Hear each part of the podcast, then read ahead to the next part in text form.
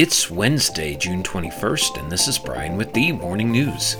Give us five minutes and we'll give you the headlines you need to know to be in the know. The Pentagon said Tuesday that it overestimated the value of the weapons it has sent to Ukraine by $6.2 billion over the past two years, about double early estimates, resulting in a surplus that will be used for future security packages. Pentagon spokeswoman Sabrina Singh said a detailed review of the accounting error found that the military services used replacement costs rather than the book value of equipment that was pulled from Pentagon stocks and sent to Ukraine. As a result, the department now has additional money in its coffers to use to support Ukraine as it pursues its counteroffensive against Russia. It comes as the fiscal year is wrapping up and congressional funding was beginning to dwindle the revelation comes as Ukraine moves ahead with the early stages of its counteroffensive in an effort to dislodge the Kremlin's forces from territory they've occupied since the full scale invasion began in February 2022.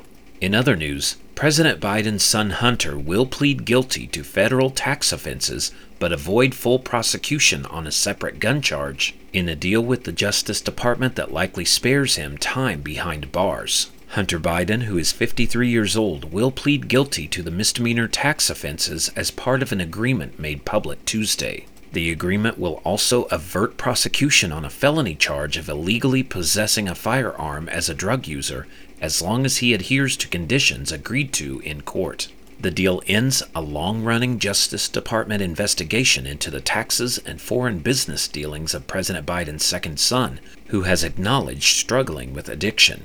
It also averts a trial that would have generated weeks of distracting headlines for a White House that has strenuously sought to keep its distance from the Justice Department. In world news, the executive directors of two UN agencies warned Tuesday that Haiti's humanitarian crisis has reached unprecedented levels amid reports of widespread hunger and gang violence. Per capita, the number of Haitians facing emergency level food insecurity is the second highest in the world, with nearly 5 million struggling to eat every day. More than 115,000 children younger than 5 also are expected to struggle with malnutrition this year, a 30% surge compared with last year. Humanitarian needs are even greater today than after the devastating 2010 earthquake, but with far less resources to spend said Catherine Russell, UNICEF's executive director. Haiti's problems have worsened since the July 2021 assassination of President Jovenel Moise, with gangs now estimated to control up to 80% of the capital of Port au Prince. Back in the U.S., National Security Council spokesperson John Kirby said it was no secret China had been trying to improve its intelligence gathering capabilities in the Western Hemisphere, including a relationship they have had for quite some time with Cuba. The U.S. has become increasingly concerned about Chinese espionage in recent years as China has expanded its operations overseas. Earlier this year, Sino US relations took a big hit after a suspected Chinese spy balloon flew over North America for roughly a week and appeared to monitor sensitive military facilities along its way. Secretary of State Antony Blinken raised concerns with China about its alleged electronic spying facilities in Cuba during a two day mission to Beijing aimed at stabilizing turbulent relations between the powers.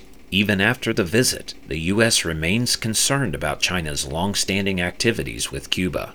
And the Bible will return to shelves in a northern Utah school district that provoked an outcry after it banned them from middle and elementary schools last month. The Davis School District said in a statement on Tuesday that its board had determined the sacred text was age appropriate for all district libraries. In allowing the Bible to be accessible to students regardless of their grade level, the board sided with 70 people who filed appeals after it was banned last month.